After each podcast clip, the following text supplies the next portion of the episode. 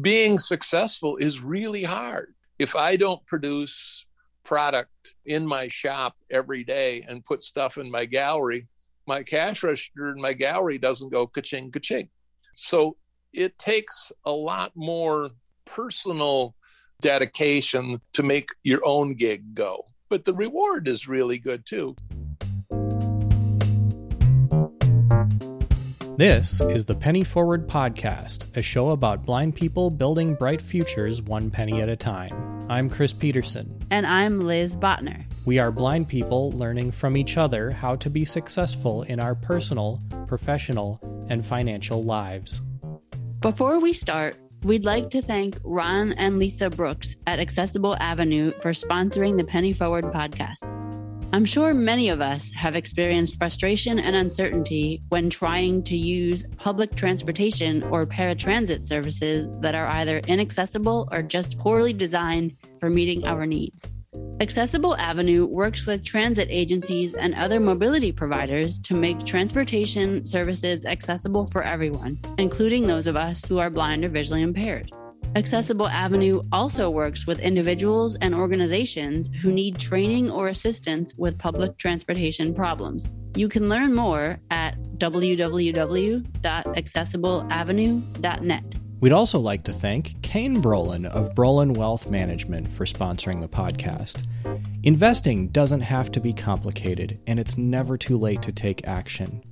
But depending on how far away your goals are, the decisions you need to make will be very different.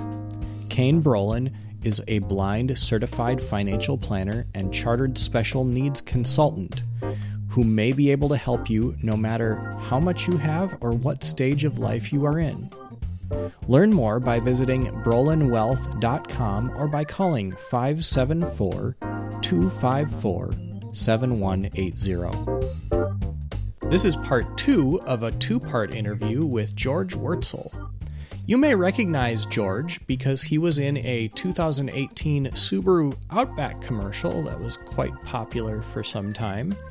That sounds a little bit like this. Does this map show the Peninsula Trail? The shopkeeper shakes his head. Peninsula Trail. You won't find that on a map. Says an old man in the back. I'll take you there. Walking with a white cane. George is also an avid woodworker and has been woodworking and manufacturing furniture and architectural millwork and other things for most of his 50 year career. And we are going to learn from George about how he got started, what some of his struggles were finding work as a blind person, and how he turned his passion and talent for woodworking and engineering into a thriving set of businesses over the course of his long career. We hope you enjoy it. Let's get started. What was your experience like doing the Subaru commercial?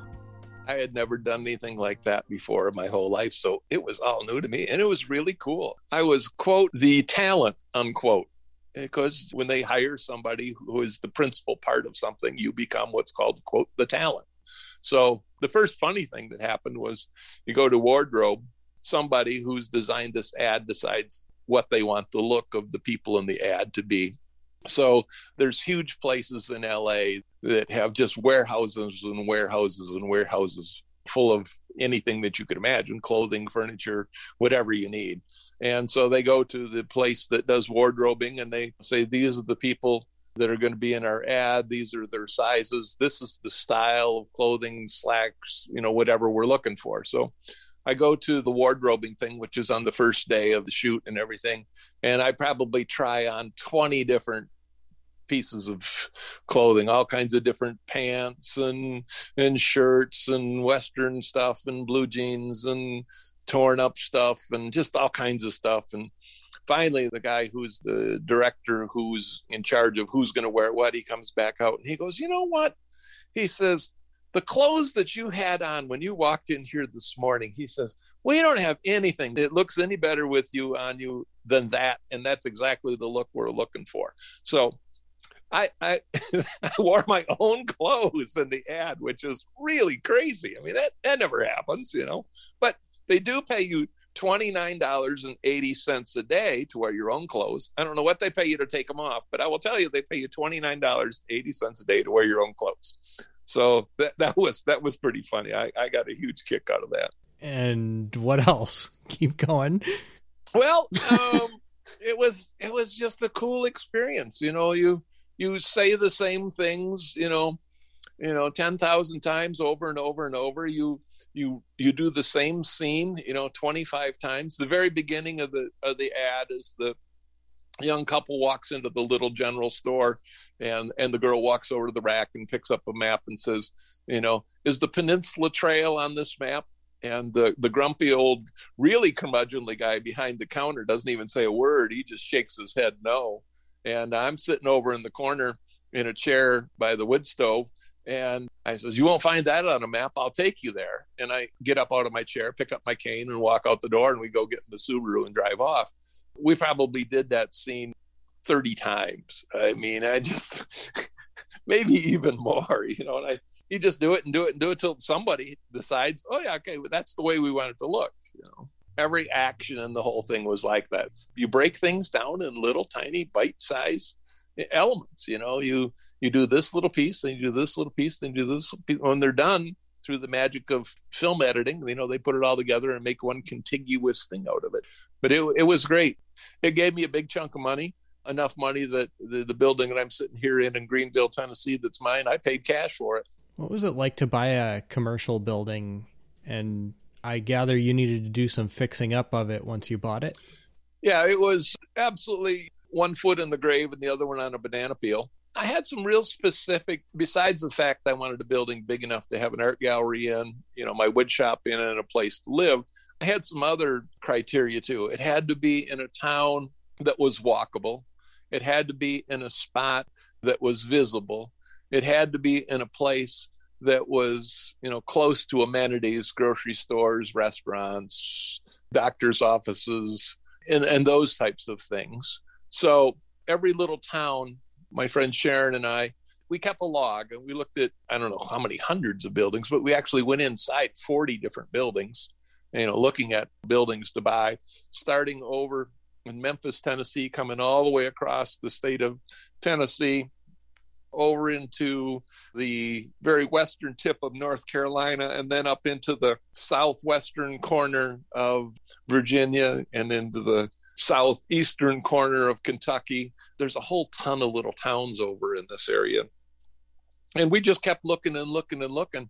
And I, I was a little bit under the gun to find a place to move because Enchanted Hills only gave me 90 days to get my stuff off of their property after I quit. And all the woodworking machinery, tools, and equipment that was at Enchanted Hills that we ran all of our programming off of all belonged to me. It's all my equipment. So they were a little bit snotty about it. You know, you got to have it all out of here in 90 days, blah, blah, blah. So I started looking and, and I found some. It is exactly what I wanted. The roof was bad. There was no windows left in the building, no heating plant. Electrical panel was poor at best. The was really not a functioning bathroom in the building when I bought it. But besides that, it was a fantastic building. Oh, and the termites had really done their job on one corner of it. we'll continue our interview in a moment. But first, So, you want to start a podcast, but you're not sure where to start? Here are some tips for creating a successful podcast. Keep your podcast focused. While it might be tempting to create a podcast that's all things to all listeners, successful shows tend to have a narrow, focused topic. 2. Be consistent. If you're going to do a show, do it once a week, twice a week, once a month, but whatever that time frame is, make sure you are consistent. And finally, use music segments to break up the show. However, don't use copyrighted music. Use royalty free music or music that you have written permission to use. For more tips like this and podcast coaching, check out superblink.org. We're here to help.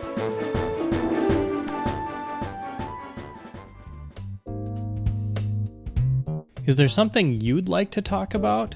Visit pennyforward.com slash podcast to learn how you can contact us and send us a voicemail that we may share on the air. What advice do you have, either in general or in terms of starting a career for other blind people that you may want to share? Never take advice from anybody who doesn't have some sort of investment in the outcome of their advice they give you. Because you can tell anybody anything, and if the outcome doesn't affect you at all, it's real easy to tell someone you should go to college and become a X or a Y because that's what blind people do. They go to college and they get a degree and then they go off and get a job. Well, then you go off and you do that and then you can't find a job. Those people had nothing invested in that. Only you did. So figure out what you want to do and then pursue that. Being successful is really hard. Having a job where people pay you an hourly wage or a salary or whatever, if you go into that job and you have a bad day, you don't feel good, uh, you go home, you get your sick pay, really very little consequence to you as to your existence you know you come back in the next week you pick up the stuff that you kind of missed you know you go on and you do your job and, and you get your paycheck every week ka-ching ka-ching ka-ching. When you work for yourself that no longer exists. If i don't produce product in my shop every day and put stuff in my gallery my cash register in my gallery doesn't go ka-ching ka-ching. So it takes a lot more personal dedication to make your own gig go. But the reward is really good too. The reward is that if I decide tomorrow morning that I want to go get on an airplane and go to LA to see somebody perform, if I have the cash in the bank, I can do that. No one can tell me no. I mean, that's the benefit of working for yourself. But I mean, it, you don't get there overnight. I spent one huge of amount of time, 100 hour weeks, once upon a time, building my shop in Traverse City. It was long and hard to get it to where it was. And then the risk is there too, you know, then you lose the whole thing and you have to start over again. I mean, that was pretty devastating, you know, to spend almost 10 years of my life building something into what I thought was going to be my lifelong vocation running, you know, Wurtzel Woodwork in Traverse City, Michigan, to have that all just jerked right out from underneath you, that's pretty tough. And then to pick yourself back up and decide that what do I do now, and then and go right back at it, it, it it's hard. Don't let anybody tell you that starting your own business, working for yourself is easy because it's not. When we talked on the phone, you had some pretty strong opinions about what blind people are capable of when it comes to to making money and and ways that we could we could do that. You remember that conversation, and you want to talk about that a little bit? Uh, I've had this quote unquote philosophical conversation with multitudes of different blind people, you know, over my lifetime. People who think that it is demeaning for blind people to make brooms because that's a blind person job. That's a it's stereotypical I mean, you both may be young enough that you don't remember that there were blind broom makers in the world. But I mean, it was one of those things that sheltered workshops or workshops taught blind people how to do. I think the last blind broom maker that I know of is in Indianapolis, Indiana.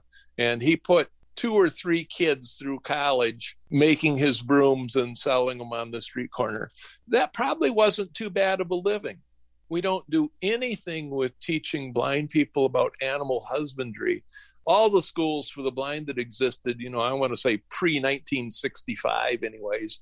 I'm going to guess, with the exception of maybe ones in New York City or Chicago or something, but all of the schools for the blind, they all had animal husbandry programs. They all taught people how to raise chickens, how to take care of goats, how to milk goats, and and that. And I don't know when the last time was that you guys bought a dozen free range chicken eggs, but you pay six, seven dollars a dozen for free range chicken eggs. You can go to the grocery store and buy factory made chicken eggs for about a buck and a half a dozen. There's a pretty good chunk of change in between those two points. That all goes in your pocket. I mean, there is good, I mean, really good money raising free range chickens. Now, is it an easy job? No, you got to get out there. You get chicken on your hands. You got to pick up the eggs. You got to clean them. You got to get them in cartons. You got to get them to whatever the marketplace is.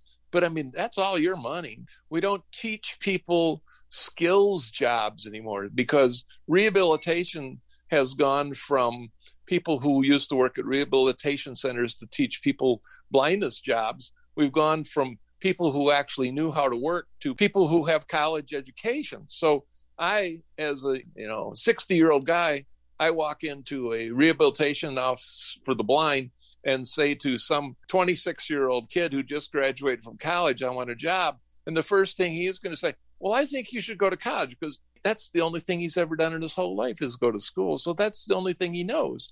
And he has been taught that's the easy thing for blind people to do go to college, get a degree, get a job. There are people like me who just don't fit well in the college job market. I cannot work behind a desk. I mean, I just can't. I mean, I've tried to do it before. I, I've made it 18 months once uh, working behind a desk, and it just is not me.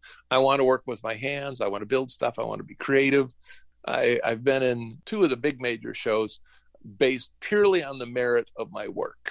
And you submit your slides, you become a number, you uh, get evaluated by the people who are the, picking the people for the show, and then you get awarded a slot. And then they get to know that you're no longer number 27, you're George Wurtzel. And that's what I'm looking for.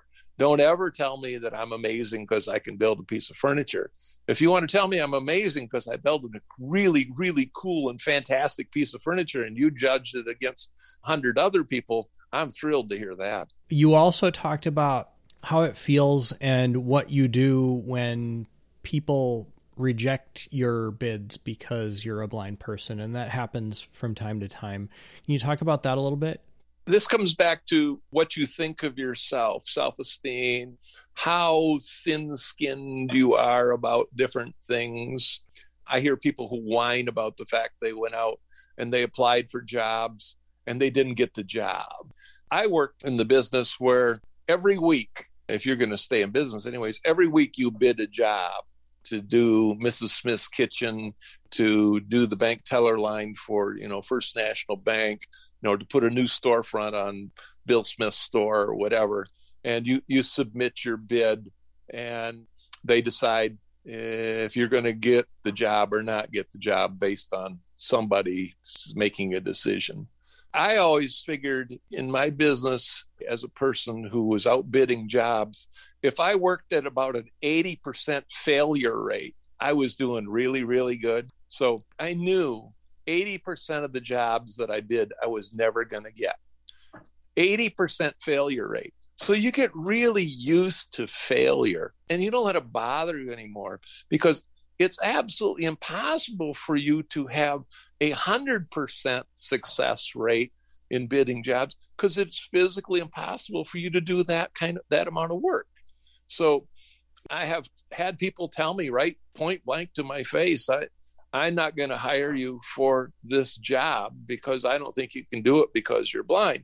And my first gut reaction is to say something um, rather unpolite and politically incorrect. And then the rest of me says, you know, there's a lot of other work out there. I've bid a lot of other jobs. I've lost jobs for who knows what reasons whatsoever. If you don't like my work, that's fine and dandy. Go somewhere else. And and you have to learn to accept those kinds of things. You can't let it bother you you can uh, be momentarily hostile towards the person, but that really won't do you any good. But if I get the job, I'll be really thrilled about it. If I don't get the job, I got other things to do. I'm not going to lose any sleep over it. What battles do you want to fight? Is the other thing is, and and and as I've got older, I've also taught myself because it it really took teaching and and and nothing else to look at things and say sometimes do I want to be happy or do I want to be right? And I've decided in the in in the last you know 20 years especially that I'd much rather be happy. If I'm if I'm not right, that's okay. You know, I, uh, I'm gonna I'm gonna take especially now I'm gonna take the happy every time. We'll continue our interview in a moment, but first.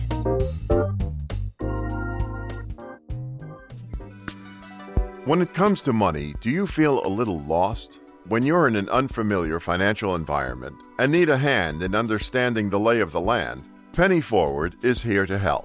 We provide affordable one on one and group financial education programs that give you the confidence to get out there and achieve your goals. Visit pennyforward.com to learn more about who we are and what we do.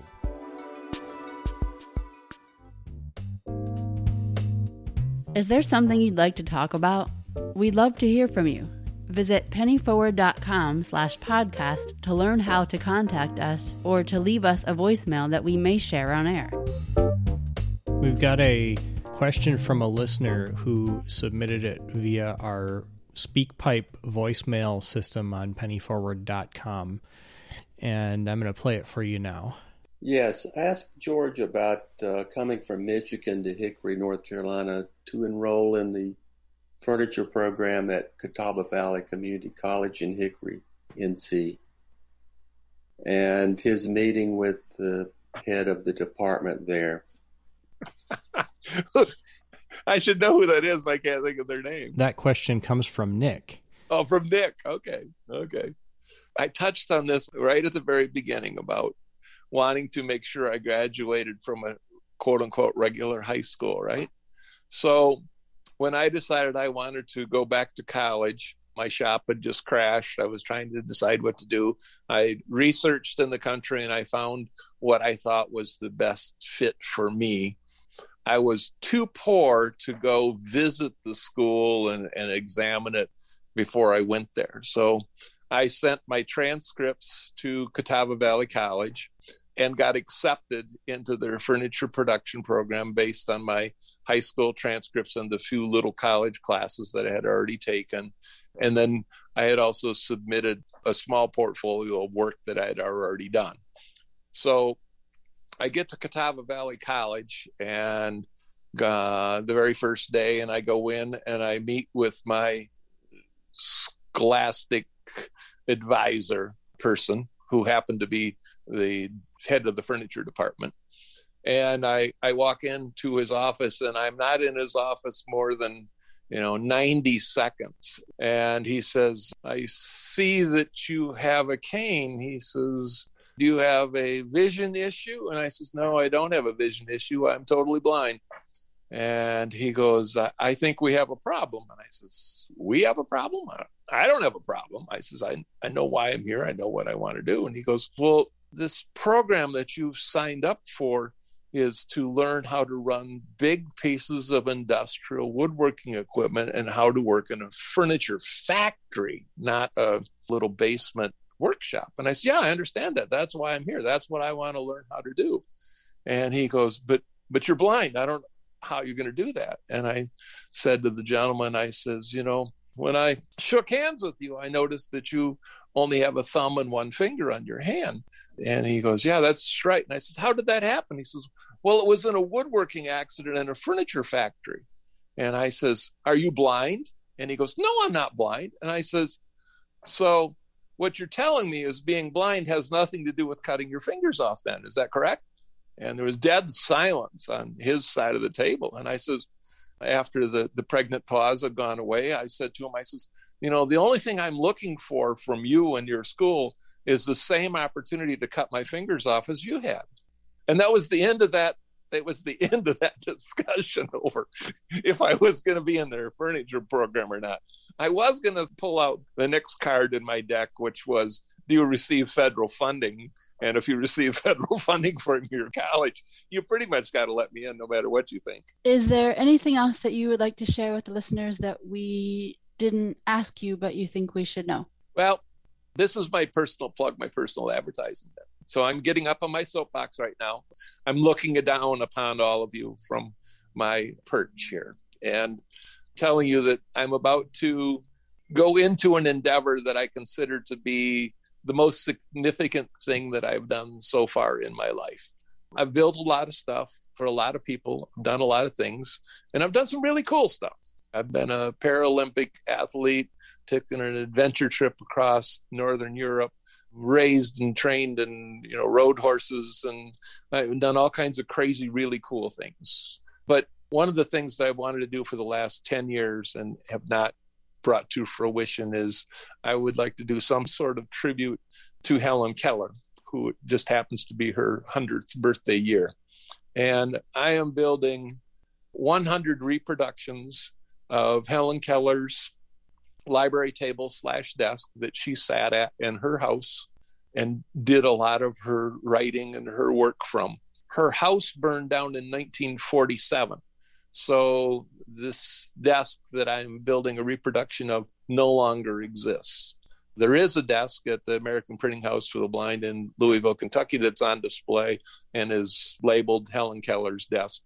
But that was given to her by the New York Desk Company sometime around 1950 or so after her house burned down and she was, you know, rebuilding a place to live. And and we found a photograph of Helen sitting at her library desk table in her house and we took the photograph to some experts at a convention and passed it around to them all and determined that this desk that Helen is setting at is a furniture piece built by L and J.G. Stickley, probably built between 1913 and 1915.